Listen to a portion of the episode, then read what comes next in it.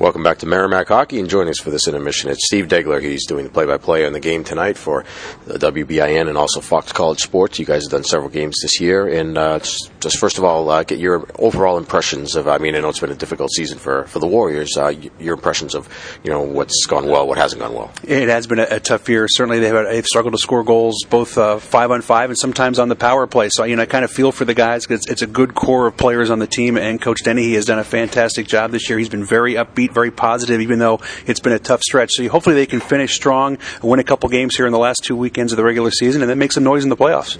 So let me ask you a question that's kind of batting this around a little bit. The whole business of changing the playoff format. This, this the last few years had always been a team, a Merrimack team that had, uh, you know, I mean, it was a big deal that they hadn't made the playoffs for several years, and then the last couple of years working hard to get into it, and that was always their first goal in the season. And I, have kind of wondered whether or not. I mean, I mean, maybe totally off base. Just wondering your thoughts. You know, the fact that everybody does get in this year. I mean, was that a negative for this team in any way? It kind of, it's a mixed bag for me. It's nice that everybody has a chance to win the title, but when you only take a certain number, then you know there, there's a finite goal that you have to be in that top six or top eight, whatever it is. And you know if you're below that, you need to pick it up and play a little bit better down the stretch. Now, when you're done, even if you had a poor season, you start with a clean slate. So I think it's a little bit of both right now. But for the Warriors, it's really a beneficial situation because they know after next weekend they're going to play at least one more game. Yeah. It's an unusual situation for them to be in, especially after the last few years. I mean, uh, the uh, the success that they'd had the last few years had kind of raised the expectations here. It really had, and now you, you just find out a lot about your team as well. When you have some adversity, how do guys react, both collectively and individually, how do they respond? And right now they have three games in the regular season that they have a chance to get things going in the right direction, get some positive momentum going, and try to be a team that can be a factor once the playoffs start well, when you, you, look around the rest of the league as well, what jumps out at you? You know, what's what surprises you, or, or what's uh, come to be expected? I would say even BC has been, you know, the, the, as dominant as they've been. That's been a little bit of a surprise. Yeah, you never expect BC to be a surprise in any way, shape, or form. But the way they've played this year, just running through the Hockey East, has, has been a big surprise. And you know, Lowell being able to sustain what happened last year, maybe even be a little bit better in some aspects of the game. You know, and I I thought maybe Notre Dame would be a little stronger coming in. Maybe I just got wrapped up in the whole tradition and, and being out there isolated in the, in the Midwest and being tough to go out there and playing against them on the road. But they've kind of had a tough time this year, and they're not going to get that first round bye. So I think you know BC's dominance and maybe Notre Dame not being quite as good as I thought they might be. Not saying they were going to win the regular season are two surprises for me. And uh, I'd have to throw this Vermont team that we're going to see tonight in the mix as well. I mean, watching them the way they played last night. I mean, they came into the game last night and they hadn't beaten Merrimack in the last 12 games. They were 0 9 and 3 and, uh, winning the game last night, and on top of uh, a pretty strong season they've already had so far. Yeah, I've seen them twice. I watched the game last night. I also saw their game against Penn State that they played in Philadelphia and played a very good game there after falling behind early. They've got a really great top line. McCarthy really centers those, those two freshmen and, and does a great job. And, and defensively, they're very difficult to score against five on five. They're almost impossible to score against in a power play situation. So they're a team that, even though they're not going to be in that top five mix right now, could be very dangerous in the tournament.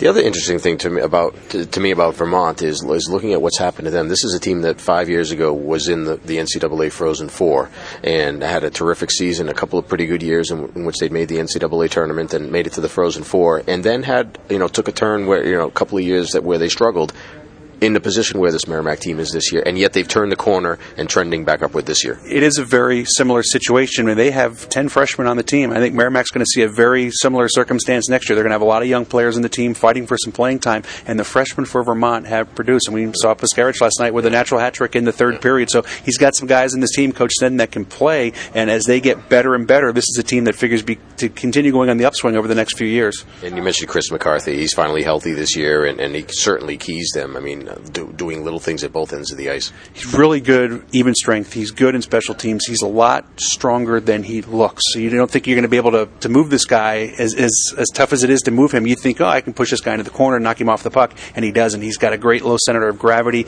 He really has a good idea what he's doing out there, what his strengths are, and four assists last night. So you know he's unselfish, able to set up his teammates for better opportunities. And when you have a guy like Mario Puskarich who comes in and scores the way that he has, I mean, we've seen some of the other guys. Sam Anas from Quinnipiac did the same thing, and you know there have a few a number of other freshmen around the country. But I mean, it seems it, it, it makes a tremendous difference in, in the, uh, the, the quality of your team and what they're able to do. And they've got a great goal scoring tradition at Vermont. They've had a lot of guys that have gone on to the next level and put a lot of pucks into the net. And Puskarich, one of those guys that just seems to be in the right place at the right time. A couple of garbage goals around the front of the net last night, but strong and a pretty good shot. And, and that knack of being in the right places is, is beneficial. Sometimes it's better than, than some of the other intangibles you can have as a hockey player. Just be where the puck is going to be when it's time to put it in the net, and that's what he did last night.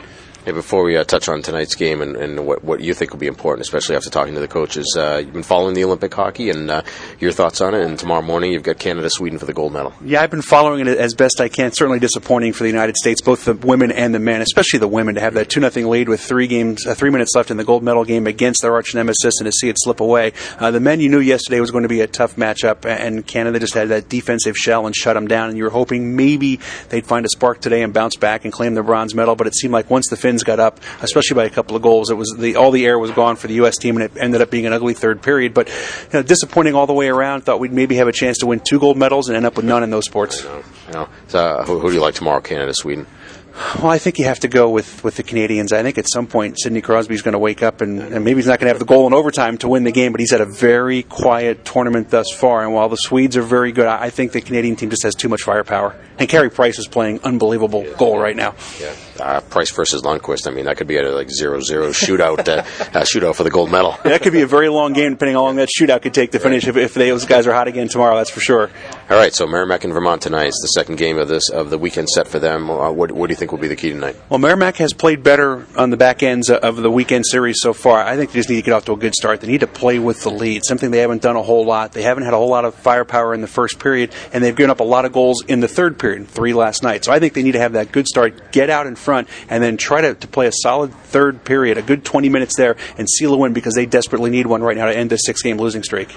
All right, Steve, thanks a lot. We appreciate it. Have a good call tonight on WBIN and Fox College Sports. Thanks, Mike. My pleasure. All right, Steve Degler has been our guest here, and we'll be back with more right after this. This is Warrior Hockey.